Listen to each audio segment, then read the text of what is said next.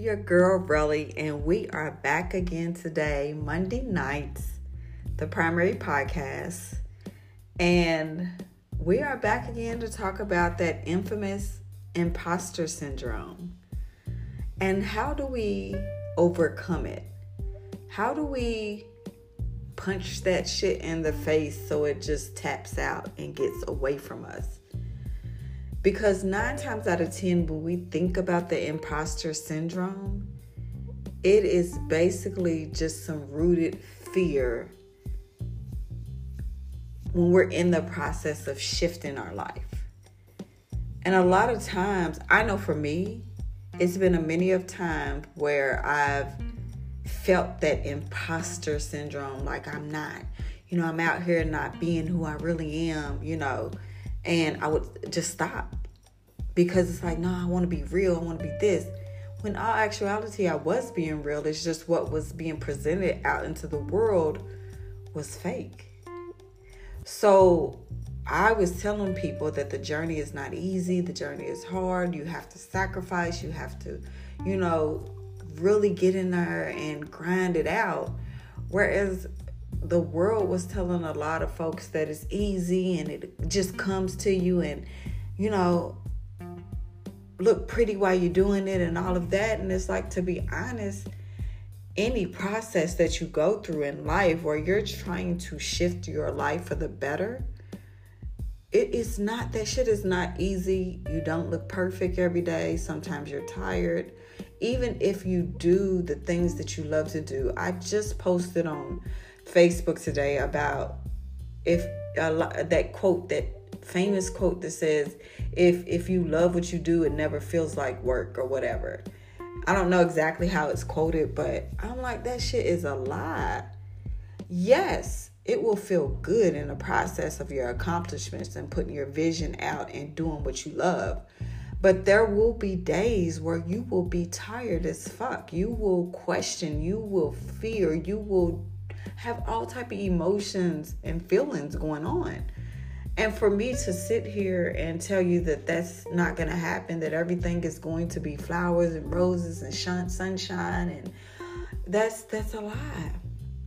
You could love to be a hairstylist. You could love to be a barber. You could be you could love to own a daycare. You can love to travel the world and blog about it. Nonetheless, you will have days where the days are exhausting. You will encounter people where people are exhausting. You will encounter experiences that are exhausting. It doesn't mean that you don't love what you do, it just means that that's just what came with the day. And you have to learn the tools to combat that those feelings, those energies. And that's what I found when it came to the imposter syndrome um, and feeling like you're you're fake it what you're doing or you're faking it till you're making it type situation is no i'm just really a person out here trying to grind and create a better life. And i'm doing it with what i have and i know that it'll get better. So that's the thing to understand that where you start is not necessarily where you will finish. Yes, I might start doing the photography and taking the pictures and doing the videography and doing all of that myself, but who's to say in the next year that I don't have a whole office and a team, a team of photographers, a team of writers, a team of artists that work for me? But you have to start somewhere and you have to keep that vision in the front of your mind, not in the back, in the front. It has to lead the way. And sometimes when it comes to imposter syndrome, because I know for me, I'm used to being seen or considered at a certain way. And for me, I used to think people would look at me as weakness. And that's not necessarily just about my physical strength. It's just sometimes you you are so adamant of of not showing your gift and your greatness that people consider you weak. Easy to get over, easy to manipulate. You don't have a gift. Nobody important. So for a long time, I would live in that energy. So, you know, the last two years, I've really been working on putting myself out there, like really following the vision, following God, um, doing exactly what I need to do to to bring whatever is inside of me out. And in that process, sometimes you do feel like I'm being somebody that I'm not supposed to be. And then I had to switch that scenario. It's I'm truly being me. And it's uncomfortable because I've never pushed myself to be this person before. I would always like hide it or compress it or oh no, you know, that's too much or you're being extra, you know, no, you know, your confidence, uh box that in so that other people can be can feel comfortable in your atmosphere. And one day I said, I was like, no, fuck no. If people are uncomfortable with the new me, then you need to go find new people to be around. Because I am not willing to shift who I am anymore to make to to babysit other people's insecurities. So so when I think about the imposter syndrome and the whole process of what it feels like when you're breaking out of your shell and really putting yourself out there and, be, and being who you are, um, it will feel like you're being an imposter, but you're really truly not. You're being you. It's just that you have never felt comfortable in shining the way you you are supposed to shine and putting your gift out the way you're supposed to put your gift out and to show up as you unapologetically.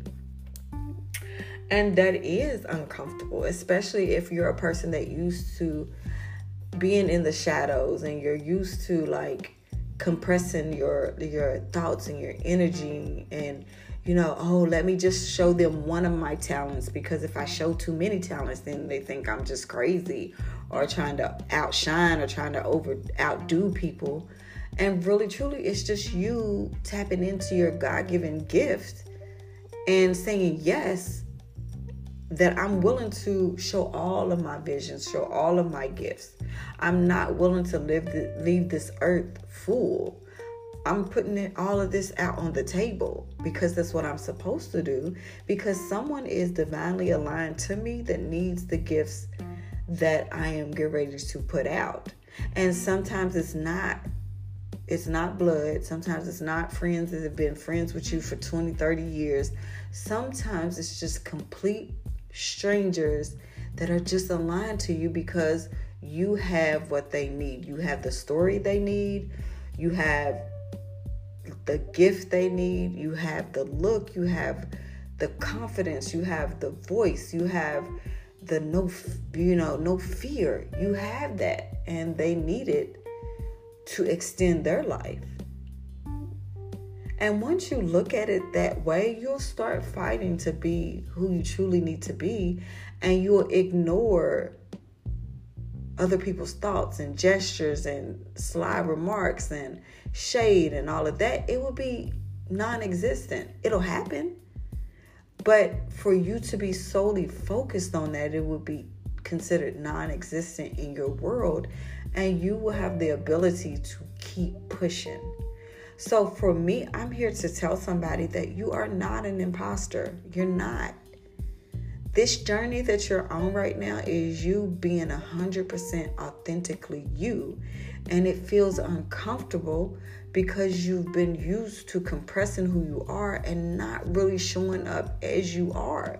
And right now, in this journey, this day, you have been waking up and showing up and using all of your gifts and and using all of the like opportunities out here and you've been aligning to the people you're supposed to align to. You've been standing up for what you deserve. So if someone is not treating you well if a company's not treating you well if a friendship is not well if family members are not treating you well if if the people around you are making you more sick than they are making you well you are choosing you and you've never done that before and it feels different. It feels as if you're running away from your past And I just feel like sometimes you just outgrow what you used to be, and it's okay. And there's going to be people from your past or your present that look at you like, how the fuck dare how how dare you think that you can be this person?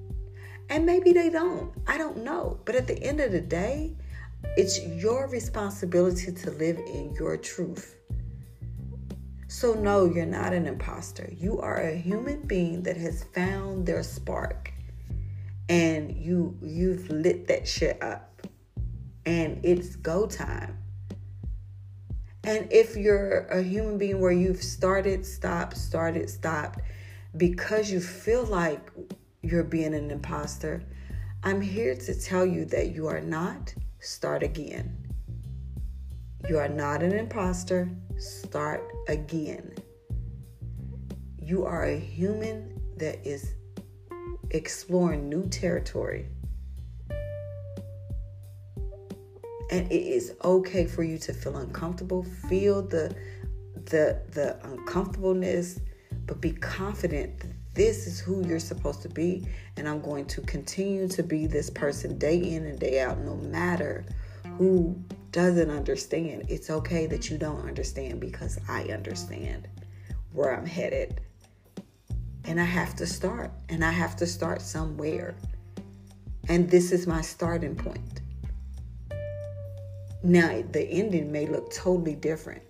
And I'm okay if you don't believe in what the ending may look like. That's fine. You have a right to feel that way, think that way. But I also have a right to try, to be. So, this message is just for someone out there. I just want to end this um, tonight with just letting you know that you are not an imposter. You are great. You are born from greatness. You are amazing. You are talented. You are divine. You have gifts that needs to get out into this world. And no matter how many times you start over, it's okay. But it's time to start over. It's time to pivot. It's time to be you. It's time to be you. It's time to get up confidently and show up exactly who you are. And how does that work? So, what I did is, it's a couple of things that I did. I got up one day and was like, what do I truly feel? and what do I tr- what do I see that God is telling me that I can accomplish? A lot of people don't want to write. They don't want to write no more. They don't want to speak. They don't want to do anything no more. But I'm telling you, you will have to get you a notebook, playbook, and you will have to start writing the visions down a hundred percent. No matter how grand there are, no matter where you are today, no matter where your bank account looks like, no matter what you drive, no matter what you wear, no matter where you are this present day, you get your notebook out and you write down the vision. And if you if the vision is unclear, you meditate and pray on it. And once you get it, write it down. And then from there, you have to start planning. You have to start planning, you have to start sacrificing, and you have to tell yourself what exactly what you need to do to get from point A to point Z. And understanding that it's not going to feel comfortable in this transition process. And that not everybody will understand what you're doing. Not everybody will agree. And not everybody will want to be a part of the new journey but this is for you. And when you understand that it's for you and you consistently let yourself know that, then after a while, you will keep going. But to start off, you have to know where you're going.